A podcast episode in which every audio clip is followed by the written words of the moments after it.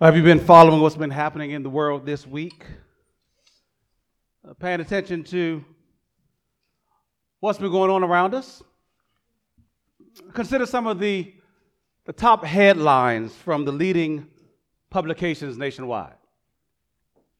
The Washington Post reported alleged assailants filled blog posts with delusional thoughts in days before Pelosi attack.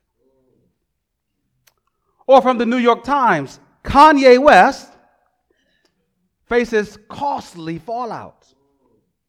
With the subtitle, The Entertainer has been widely condemned for a series of anti Semitic comments.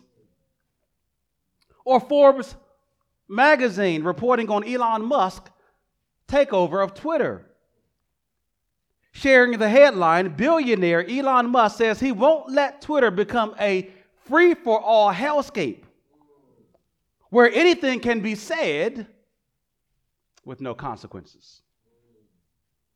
You notice a common theme in all those headlines? The incredible effect of words. They can cause all kinds of harm to other people, to personal fortunes, to reputations, uh, to a company's value. Words can create, in the words of a mega billionaire, a free for all hellscape where everyone is invited in to share whatever's on your mind. But be careful because there's always consequences. The news publications this week remind us of that. But this morning, we'll look to a more time tested, more authoritative source to cast light on what words do. So if you have your Bibles, would you turn with me to James chapter 3? James chapter 3, and as we continue our study through the letter of James, written over 2,000 years ago. This morning we look at the first 12 verses of chapter 3 as the Lord instructs us from his word. James chapter 3, verses 1 through 12. James says, Not many of you should become teachers, my brothers, for you know that we who teach will be judged with greater strictness. For we all stumble in many ways. And if anyone does not stumble in what he says, he is a perfect man, able also to bridle his own his whole body. If we put bits into the mouths of horses so that they obey us, we guide their whole bodies as well. Uh, look at the ships also. Though they are so large and are driven by strong winds, they are guided by a very small rudder wherever the will of the pilot directs. So also the tongue is a small member, yet it boasts of great things. How great a forest is set ablaze by such a small fire, and the tongue is a fire, a world of unrighteousness. The tongue is set among our members, staining the whole body, setting on fire the entire course of life, and set on fire by hell. For every kind of beast and bird, a reptile and sea creature can be tamed and has been tamed by mankind, but no human being can tame the tongue. It is a restless evil. It's always a word. It is full of deadly poison. With it, we bless our Lord and Father, and with it, we curse people who are made in the likeness of God. From the same mouth come blessing and cursing. My brothers, these things ought not to be so. Does a spring pour forth from the same opening both fresh and salt water? Can a fig, my brothers, bear olives? Or a grapevine produce figs? Neither can a salt pond yield fresh water. One of the things James is meaning to do throughout this book is to give us an idea of practical religion, one that produces some things. In James's mind, when someone says they're a Christian, it's supposed to count for something. That claim is supposed to show up in your life. So we saw pretty explicitly last week James say that faith without works is dead. Well, in this passage that we just read, James takes that same kind of theme and, and narrows it down a little bit to make the point that faith without words is also dead. That is, James uses words here, a, a person's speech, as a barometer to show how real, how genuine their faith is. Show me someone who says they're a Christian, and what they say, how they speak, should prove it. Here's what I think is James's main point in this passage as he warns and instructs us about the tongue. The main point of the sermon. Tame your tongue or it will take you to hell. Pretty simply, tame your tongue, or it will take you to hell. If we study this passage together, we'll notice a few features that we see in the text. So, three points to the sermon. Number one, we'll see a warning about the tongue's impact. A warning about the tongue's impact. We see that in verses 1 and 2. Point number two, we see a display of the tongue's power. We see that in verses three through eight. And number three, we see a tension in the tongue's use. We see that in verses 9 through 12. So, a warning about the tongue's impact, a display of the tongue's power, and a tension in the tongue's use. Number one, we see a warning about the tongue's impact. James, in talking about the tongue here, starts with a specific set of people before broadening out his point to apply to the whole body of believers. He begins with the warning that not many of you should become teachers. It seems James is responding to a specific issue that's arisen, one where people are too highly prizing positions while too lowly considering the qualifications and the high callings of that position. The role of teacher was one of esteem. It came with privileges and power, the kind of privileges and power that people naturally want. Well, what kind of teacher is James talking about here? Well, not just any kind of teacher. James isn't simply talking about school teachers, about educational teachers, valuable as they are. What James has in mind here are spiritual teachers, uh, teachers of God's word. You'll notice that James includes himself in this group of teachers. He says in the latter half of verse 1, we who teach. Now, James was an apostle and a pastor of a local church. He was a teacher of God's word. And James singles out teachers here in verse 1 because of that responsibility, because of the weightiness of that task. You want the title, the recognition, but have you considered what's required of teachers?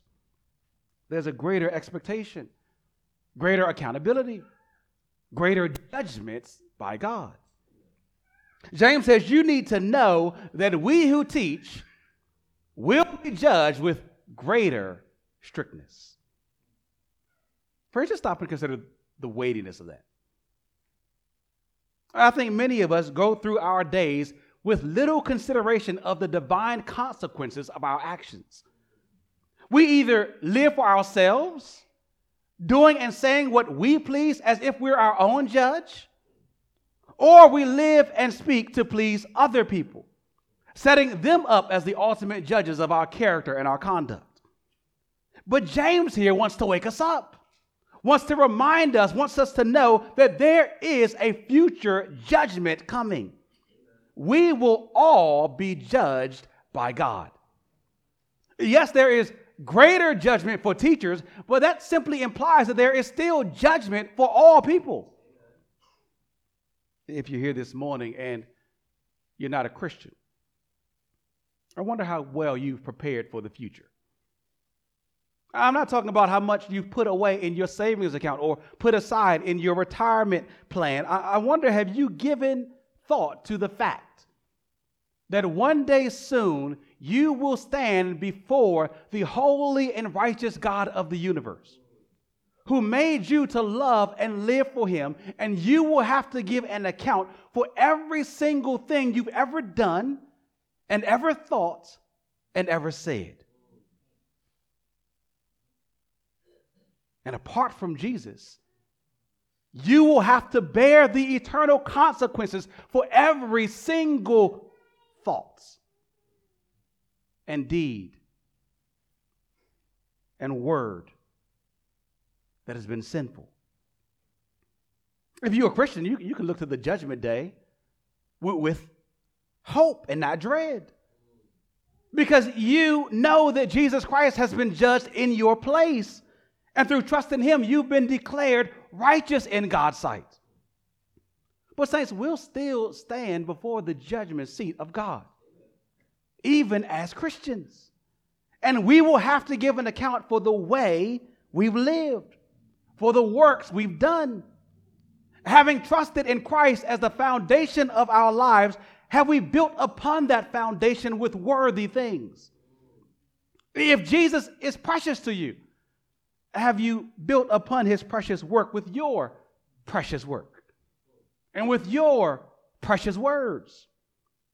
Or as Paul says in 1 Corinthians chapter 3, have you built upon the precious foundation of Christ with wood? and hay and straw. With deeds and words that act as if who Jesus is and what he's done isn't really all that incredible, all that valuable. Jesus sees, Jesus will judge. And again, teachers will face the greater judgment because of the greater responsibility we have, and in particular, the greater impact our words have. Notice in verse 2 how James specifies speech as one of the main ways that people stumble, that people sin. He says, We all stumble in many ways. Friends, there is no one who does not sin. But James says that if someone does not stumble or fall, does not sin in what he says, he is a perfect or complete man, a mature man. That's the way the, that James used the word perfect back in chapter 1. He's able even to bridle his his whole body. The tongue, in essence, is a barometer of all of life. Bridle that, control that, and you can control all the many other ways you're tempted to stumble, to sin. Teachers, pastors talk a lot. We stand up like what I'm doing right now and and in essence, stand in the place of God speaking His word? Are we speaking it accurately, clear for His glory and not for our own glory?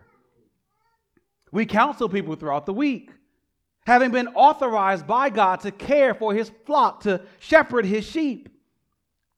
Are we wrongly using that authority? Demanding people to do things that God does not demand? Are we being overbearing with our words? Are we smoothing over sin with our smooth words to keep friends or to prevent enemies? A teacher's task and the volume of words that he necessarily uses in that office places him in a position of greater reckoning before God. So, saints, pray for your pastors. Pray for me and Warner that we would use our words well, that we control our speech, considering that we will have to give an account to God. And know that as we pastor you, that we are mindful of that reality.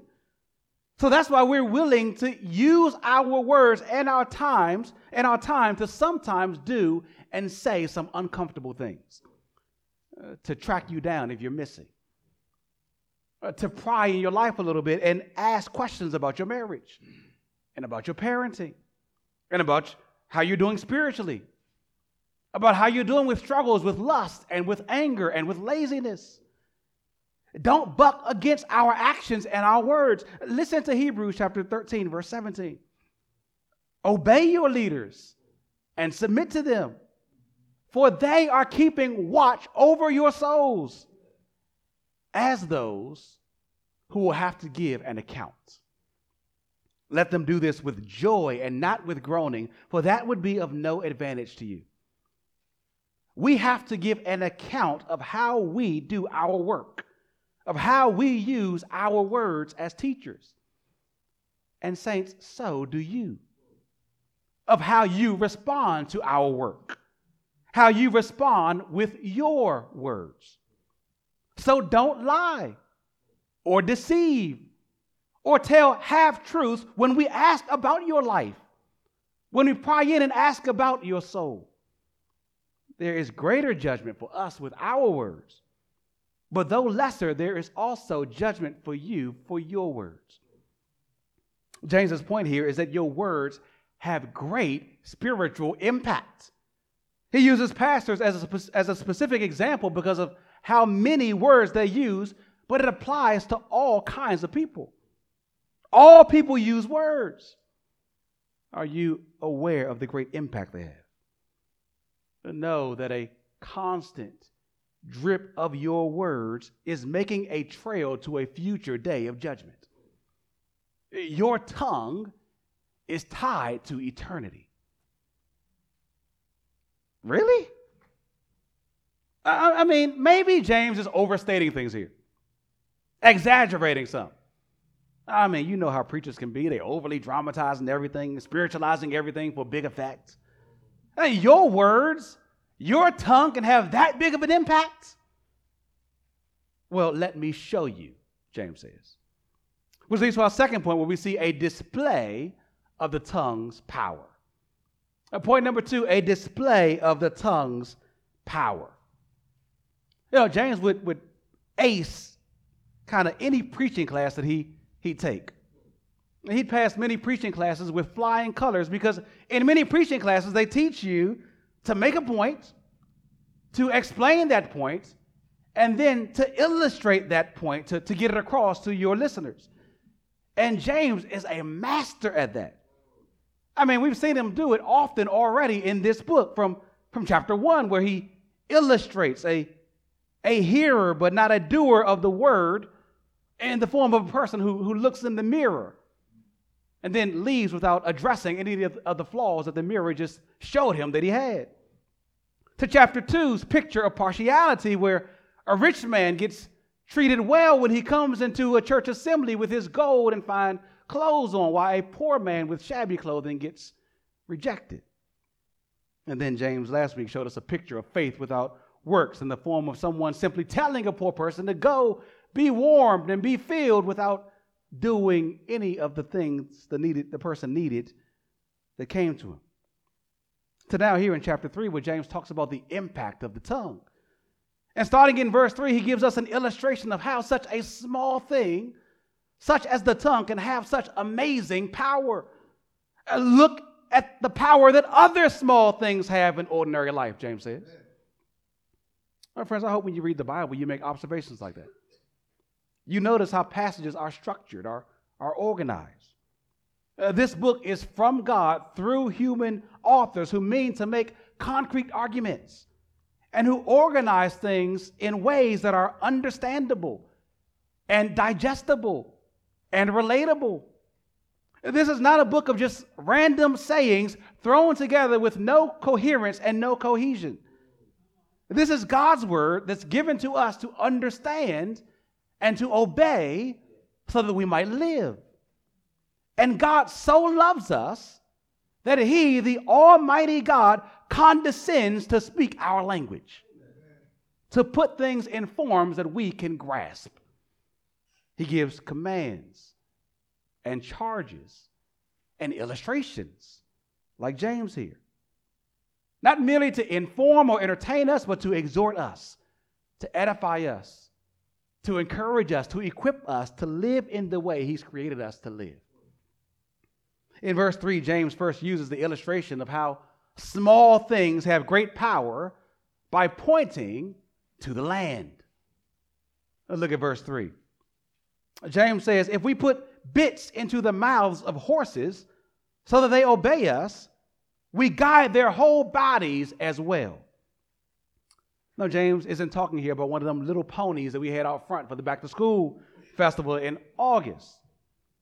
You know, they they small and cute and cuddly. They seem manageable. You know, seem like you can put one in your backyard if your little kid really desires it and if you can afford it.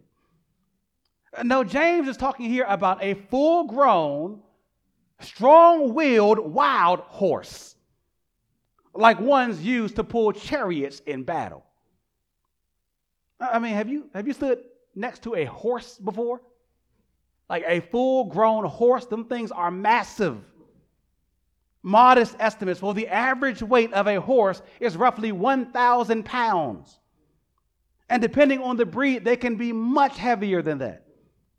You mount one, and you immediately feel your smallness in comparison to this massive beast. Your safety is entirely in their hands. They're so much bigger than you.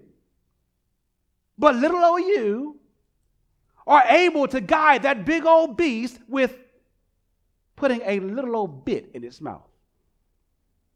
A bit is a bridle. It's a small piece of metal, no bigger than five or six inches, that, that you put in the horse's mouth uh, that's attached to two straps. And when you pull up on those straps or pull to one side or another on those straps, pressure is applied to that bit in the horse's mouth, allowing you to move and maintain that horse's speed and direction. That little bit or bridle controls that horse's mouth and thus controls that entire horse. Now, James just said in verse 2 that if you are able to bridle to put a bit into what you say, to bridle your tongue, you can bridle your whole body. You want to see how that looks? Look at the horse as an example. Uh, James transports us from this illustration of the horse on land and next takes us to the sea in the illustration in verse 4. He puts us on a large ship in the midst of strong winds on a stormy sea. The ship, like the horse on the land, is, is massive. When you think about ship here, don't think of those little paddle boats that you can rent down at the tidal basin. Think of a naval ship, uh, the massive kind that moves large armies across the seas to go to battle. It's a very large ship. A couple that with very strong winds, and you have something in this illustration that is seemingly uncontrollable. But it's guided by one pilot using a very small rudder or wheel.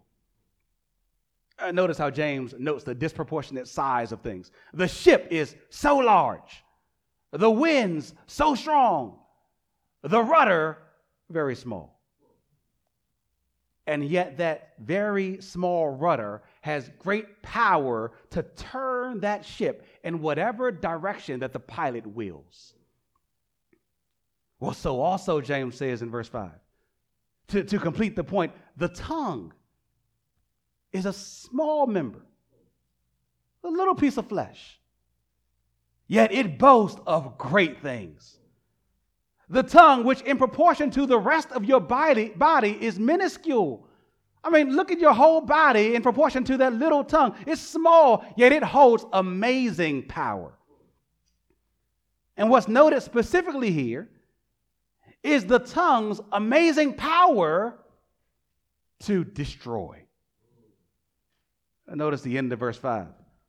James notes that a small fire in the forest, if not speedily handled and extinguished, sets the whole forest ablaze. What he says in verse 6 the tongue is a fire. That thing is flaming, and if you don't extinguish it quickly, if you don't control it quickly, it will scorch and ruin everything around you. It's a world of unrighteousness, James says. In other words, the tongue, the mouth, the speech represents something of the means through which all the evil in the world can be expressed. One commentator notes every sinful human tongue is a mini drama that, if observed long enough, expresses the countless unrighteous stories lived out in this fallen world. I mean, just consider all the, the senseless murders in our area. Every day we're hearing about just senseless murders, craziness going on. And we are right to express how wicked those are. But when you look at those sinful murders and see how wicked they are, first look at their expression with the tongue. In Matthew chapter 5, verses 21 and 22, Jesus says, You have heard that it was said to those of old, You shall not murder. And whoever murders will be liable to judgment. But I say to you that everyone who is angry with his brother will be liable to judgment. Whoever insults his brother will be liable to the council. And whoever says, You fool, will be liable to the hell of fire. Jesus says the act of murder starts in the heart with anger and is expressed not merely with attacking someone with a weapon, but attacking someone with your words. Look to a murderer's mouth as a main motive to his actions.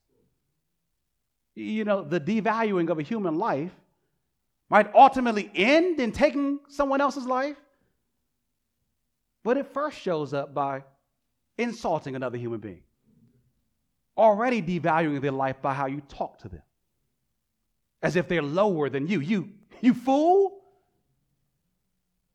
sets a trail for you're dead. The tongue lashes out and has the power to affect your entire life. It pollutes the entire body, it scorches the course of life. Friends, that's how sin is.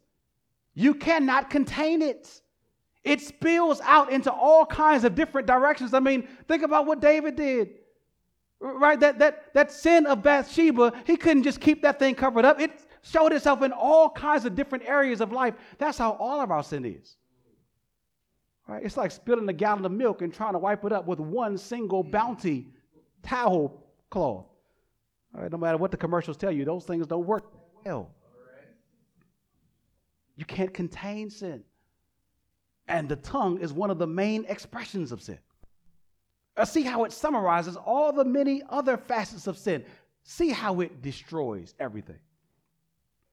All right, just, just think of the many sins of the tongue foolishness, flattery, filthiness, lewdness, cursing, slander, blasphemy, lying, gossiping, shaming, ridicule, and mockery, grumbling, and complaining. And look at how they all lead to destruction. I mean, it was grumbling and complaining that led to God's judgment of the people of Israel in the wilderness, causing them to wander for 40 years and causing the deaths of an entire generation for criticizing God's goodness and denying his power. It was the sin of lying that led to Ananias and Sapphira's death in Acts chapter 5. When they were dishonest, when they didn't have to be, about how much they sold a piece of property for, but you know, you can't contain lying. And Peter says that, I don't know why you lied, but know the consequences of it. You lied not simply to man, but to God. You think that these examples of the tongue's destructive power will lead us away from copycatting. But we, in the same way, are still guilty of the same sins of the tongue. I mean, consider the sin of foolish talk talking over and over and over about things that you have no absolute certainty about. And they don't hold any real value or profit to anyone anyway. In the books of Second Timothy and Titus, Paul instructs the churches to have nothing to do with foolish controversies, to avoid using your words to quarrel about highly debatable things like genealogies and myths and other speculative things. like conspiracy theories in our day.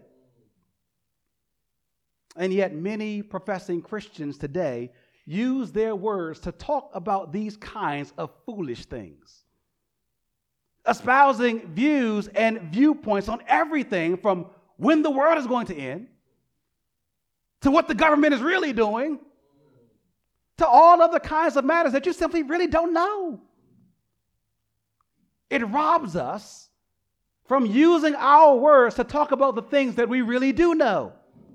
That Christ Jesus came into the world to save sinners like us. And that he's coming back soon to rescue those who trust in him and to wreck those who refuse him. It robs us. And it wrecks us. It wrecks us because something other than Jesus takes center stage in our thoughts and in our words. And it wrecks those around you. I mean, this kind of foolish talk makes your viewpoints become the standard for real fellowship. And anyone who doesn't share your viewpoints, who doesn't speak like you speak, becomes an instant enemy. So many families, so many churches have been torn apart by people promoting things as absolutes that the scriptures do not prioritize, by people refusing to fellowship with people who don't agree with them or their viewpoints. Or consider the, the sin of gossiping. We've heard that a number of times already in some of the prayers mentioned. Right? Gossiping affects you and others. It makes it impossible for you to genuinely be a friend to someone and to care for them. I mean, you can't even listen well to what they say. Because as soon as they share something with you, you're jumping ahead to the opportunity that you can share this juicy detail with somebody else. You're like, oh, I can't wait to let this one out, out the bag. It harms you, making you calloused to the care that people that God has put around you really need. It turns their trials into commodities to be passed along to every listening ear so you can get the payment of praise for always being in the know. It feels good to know juicy stuff. It feels even better for being the one who always knows the juicy stuff. Gossip kills you, though. It makes you care nothing about other people. The gossip kills a congregation. Nobody feels safe to share anything. Nobody feels cared for. And so people suffer in silence. Love is snuffed out. Christian growth is stunted. You see how that small tongue and its many sins stains, pollutes your whole body, your whole person? Well, it also stains and pollutes the whole body of Christ. It affects the whole church. Your sin never stays individualized. Your sins of the tongue, your little lie, that little white lie, that, that little stretching of truth, that little bit of gossip, that little bit of juice, right? That affects every part of you and it affects every part of God's people. It sets the whole course of life ablaze. And Satan is standing behind it all with a lighter and a gasoline can. And notice the end of verse 6 says the tongue is set on fire by hell. Satan lives to tempt you to sin, to lead you to destruction. And seeing its power, one of his main targets is the tongue. He loves to let us speak, so long as what you say serves his purposes. So, friends, consider that when you use words either face to face or via text or a phone call or sharing a post on social media. In whatever situation you're in, know that there's an invisible war going on. There's spiritual warfare, and it's one where your words are meant to be used as weapons. Ask yourself when you're about to speak, whose side will you be fighting for? Maybe you feel like you need to, to put somebody in their place for their bad beliefs or their bad behavior. Friends, it is fine and necessary at times to destroy bad arguments. But it is sinful all the time to destroy people with your words. Satan would love for you to boisterously call out someone else's sin, someone else's views, to take them down, to crush them, so long, so long as in doing so, you yourself sin. And so now there's two sinners in the place of one. You know, Satan is in the business of multiplying disciples too. He wants you to do his will through your usage of the tongue. Yeah, somebody else might be sinning, but you can also sin by the way you address them. Or someone else's views might be whack, might be crazy, but you can sin by the way that you talk to them. Satan don't, long, don't much care in you calling out someone else's stuff, so long as he can add your sin to theirs and get more people to come to his side that terribly powerful tongue is set on course to do so much evil. Who can restrain it? Nobody. I mean, James says as much. Now look at verses 7 and 8 again. He says, Every kind of beast and bird, reptile and sea creature can be tamed and has been tamed by mankind. I mean, we do some amazing things. They be having lions doing all tricks and stuff at the circus, right? We can tame all kinds of things, but no human being can tame the tongue. It is a restless evil full of poison. It's hopeless, it seems. No human being can tame the tongue. No woman, no man can rein in this rebellious instrument that represents all of our rebellion. Friends, this is the concept that the Bible brings up time and time again of human inability. Dead in sin, we are unable to free ourselves from its power. But thank God that what man cannot do, God can. No mere human being, no mere man can tame the tongue, but one man, the God man, Jesus Christ, he has. Jesus, the eternal Son of God, came to earth and he did what you and me could not do. He lived the kind of righteous, holy life that God requires, the kind of life that glorifies God. Jesus never sinned, not even once with his tongue. Oh, there were opportunities all over the place. I mean, he grew up in a home with sinful people his younger siblings probably drew, drove him crazy. They surely annoyed him with their jealousy and envy, with their constant debating and babbling, with their constant doubting of him. His parents probably snapped a time or two with their eldest son, perhaps out of anger or frustration, the, the kind that builds up in parents' lives as the burdens of life increase and your children become easy targets for your tirades. Yet, with everyone else's sin around him in his home, Jesus Christ never responded in sin. He ministered to people who were ungrateful and who complained all the time, who took advantage of him, who just used him for what he had to give instead of loving him and wanting him for who he was. He labored with and taught the disciples who were so stubborn and slow of learning, who made so many foolish comments. I mean, think about how stupid Peter was time and time again, and some of the stuff he said. He see, saw Christ's glory on the mountain being transfigured. He was like, let's make a house for everybody here. So many foolish comments. But Jesus never responded by calling them fools. He lived his entire life without sinning with his works. And amazingly, he lived his entire life without sinning with his words. And even though he was blameless, even though he was sinless, he died. He gave his life into the hands of sinful men to suffer and die for sinful men and sinful women. And even as he was crucified, in the most debasing and humiliating of experiences.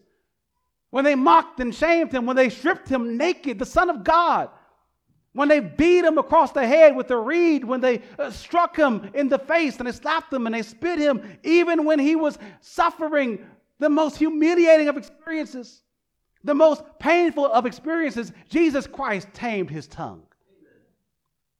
The Bible tells us when he was reviled, he did not revile in return. When he suffered, he did not threaten, but continued entrusting himself to the one who judges justly. The end of Matthew says, when he was accused by the chief priests and elders, he gave no answer. So that Pilate said to him, Do you not hear how many things they testify against you? Speak up for yourself.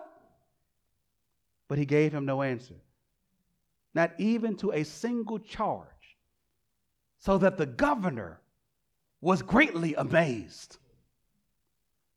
Friends, do you want to see real power? Real, like supernatural power? Like really the power to do something? Is not so much displayed in your freedom to speak,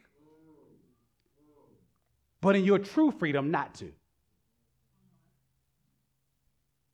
I can say whatever I want. That ain't powerful.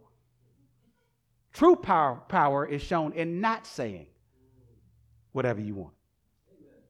I mean, look at Jesus, who had the right to use his words in all kinds of ways to defend himself, to threaten, to judge, to criticize, and condemn, but instead he mastered his mouth in faithful service to his heavenly Father. Jesus lived to the very end a life of conscious obedience to God and total sinlessness in speech for us. He lived that kind of life for us. He suffered and died for us. He rose again for us so that we might turn from our sins and call on Him to be saved. And in doing so, receive His Spirit so that we too, by His power, might do what naturally we cannot do tame our tongues in service to Jesus. Friends, if you hear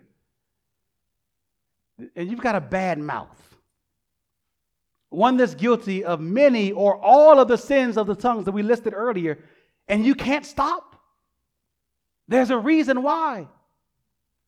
You can't stop. Not on your own. You can't simply wash out a bad mouth with soap. Because your bad mouth is a symptom of a bad heart. Your bad heart needs to be clean, only you can't reach deep enough inside to clean it. And even if you could, it's too dirty to be salvaged. What you need is a new heart that's promised in the new covenant that was instituted by Jesus' blood that was shed for all those who turn from their sins and trust in Him. The blood that, as we sang earlier, washes away all our sins even all our sins of speech. And it produces in you this new heart and a new spirit where God writes His word on your heart, giving you both the desire and the ability to obey it. Oh, oh, that tongue is powerful. But what you need is a greater power to rein it in the power of Christ. And through Him, we can control our speech. Dear brothers and sisters, I hope that, that you know that. I hope that you live like that. We don't have to say what's on our minds. We don't have to respond to, respond to others the way they talk to us. The deadly tongue that once dominated us has been defeated and domesticated so that we can now use our tongues for God glorifying purposes. We can use our tongues to share the gospel with our children, with our neighbors, and with our coworkers. We can use our tongues to check in on one another throughout the week. We can use our tongues to, to speak a word of scriptural encouragement to a brother or sister who's struggling. We can use our tongues to share our testimonies we can use our tongues to confess sin to one another, to pray for one another, to talk about the sermon after service, to, to thank those who've organized and prepared dishes for the potluck lunch later. We can turn the power of the tongue to serve positive purposes. Uh, one last note before we leave this point. You know, knowing the, the great power of the tongue and our proneness to let it lord over us, I pray it makes us more careful with our words, but also I pray it makes us more compassionate towards others. I mean, consider how often you've fallen in this area of controlling your tongue.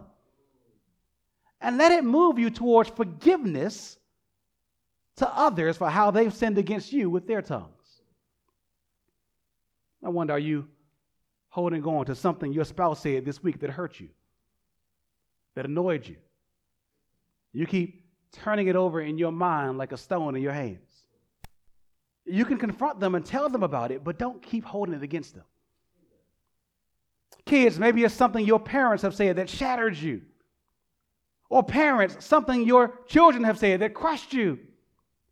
It could have been days ago or decades ago. Don't keep holding on to that thing.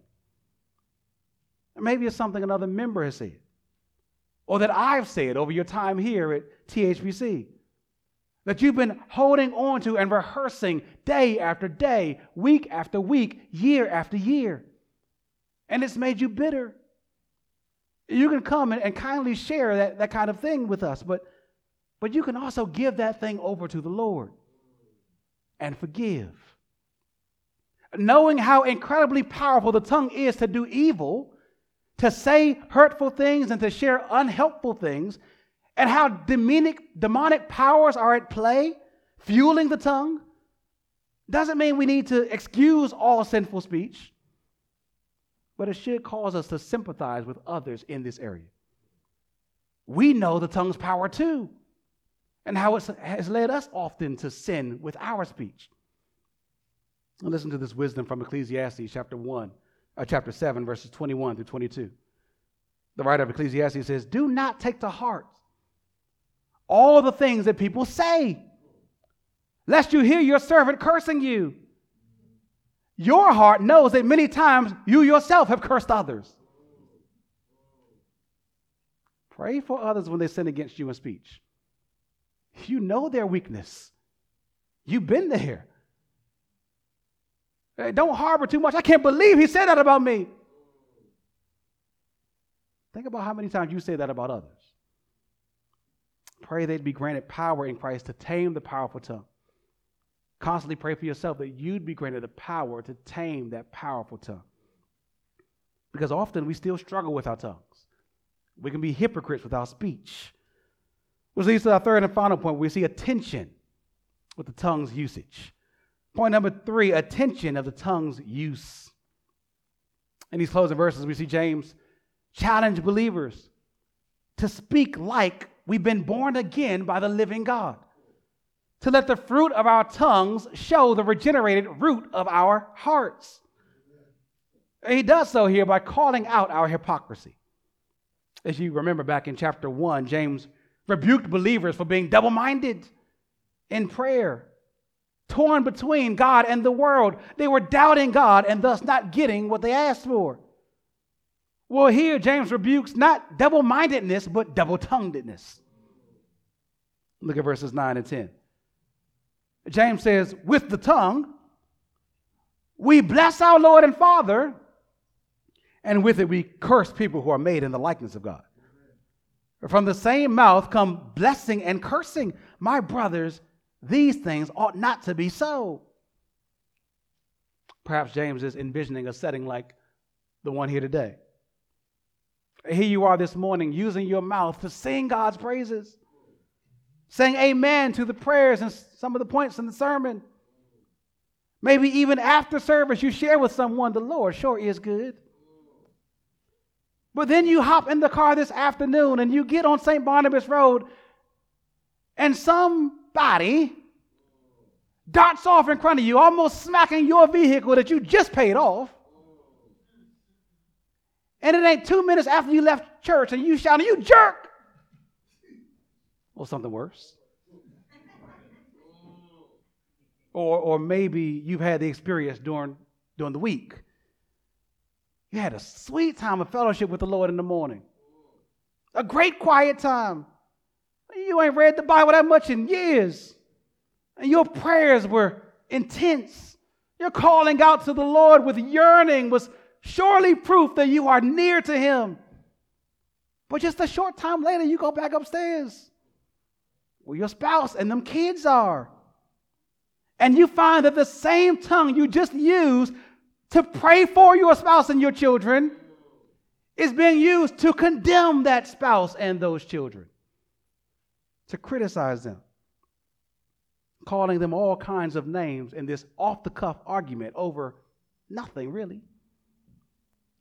You bless God and yet curse people made in God's image. James wants to show us how horribly inconsistent that is. You can't say you love God, but then with your words destroy those whom God has made. No matter who they are or what they've done, it does not change the fundamental truth that God designed them. They are reflections of His glory, no matter how deeply marred sin has caused that image to be. And because they are designed by God, they are worthy of dignity and respect. So, why do you keep using your words to disrespect them? And perhaps we see this kind of re, uh, really clear in the lives of like rappers I think we talked about this before. They, they receive awards at an awards ceremony, and in their acceptance speech, they praise God with their lips. Even though the album they just received an award for contains thousands of words denigrating women made in God's image, calling them all kind of bees and disrespectful labels. That sort of thing should bother us. Friends, if you're constantly listening to those kind of lyrics, don't be surprised if you end up emulating their behavior. Are you a cursing Christian? It's a contradictory in terms. Are you, are you someone who, who can use the religious lingo of the day on today, on Sundays? But what kind of words flow out your mouth in unguarded moments throughout the week? You know, when you don't have to be on. Blessing and cursing should not be present in the Christian's mouth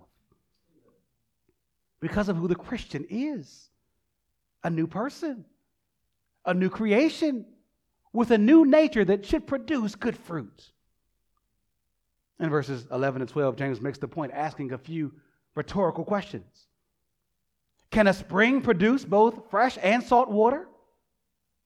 The implied answer is no. Can a fig tree produce olives? No, it produces figs. Can a grapevine produce figs? No, it produces grapes. And neither can a salt pond produce fresh water. Well, friends, in the same way, James can ask Can a new heart indwelt by the powerful Holy Spirit produce both holy and unholy words, both blessings and curses? The answer should be no. Not on a continual basis. Not if you're a genuine Christian. Here then is a closing call to keep a close watch on your life and your tongue. Train your tongue to be consistent. Feed on things that will yield fruitful words. Read more of God's word so that his words would replace your foul words, that his fresh words would pour out of you. And pray for the Lord to restrain your mouth from speaking evil. Ask him to give you eyes to see all people as he sees them, as valuable, and ask him to give you a tongue to constantly speak of them as if that's true That when you see or read about someone whom you naturally be inclined to criticize or demean a Democrat, a Republican, someone wearing a BLM t shirt or a Make America Great Again cap. Don't rush in with words to blast them based on how you feel about that thing. slow your words and speak of them based on who they really are. Someone who bears the precious image of God. Saints, we are called to be countercultural. Everybody is using words sinfully. Christians are supposed to speak differently because we are different. We don't belong to the world, we belong to the Lord. And He's left us in this world to represent Him and to show how glorious He is. And one of the main ways we can do that is by how we talk. So speak as if Jesus is big and glorious and all powerful, because He is powerful enough to tame our powerful tongues. Let's pray. Lord, we thank you that greater is He who lives in us than He who lives in the world. Oh, greater is the work that you've done in our lives, supernaturally by the work of your Spirit, than our natural inclinations are to say wicked and unhelpful things. Lord, we pray that we would show the fruits of regenerated lives uh, through faithful, faith filled words, Lord. Keep us from sinning in speech. Keep us, Lord, from letting loose on tirades with our tongues. Help us to rein in our tongues in obedience to Jesus. We pray this in His name and for His glory.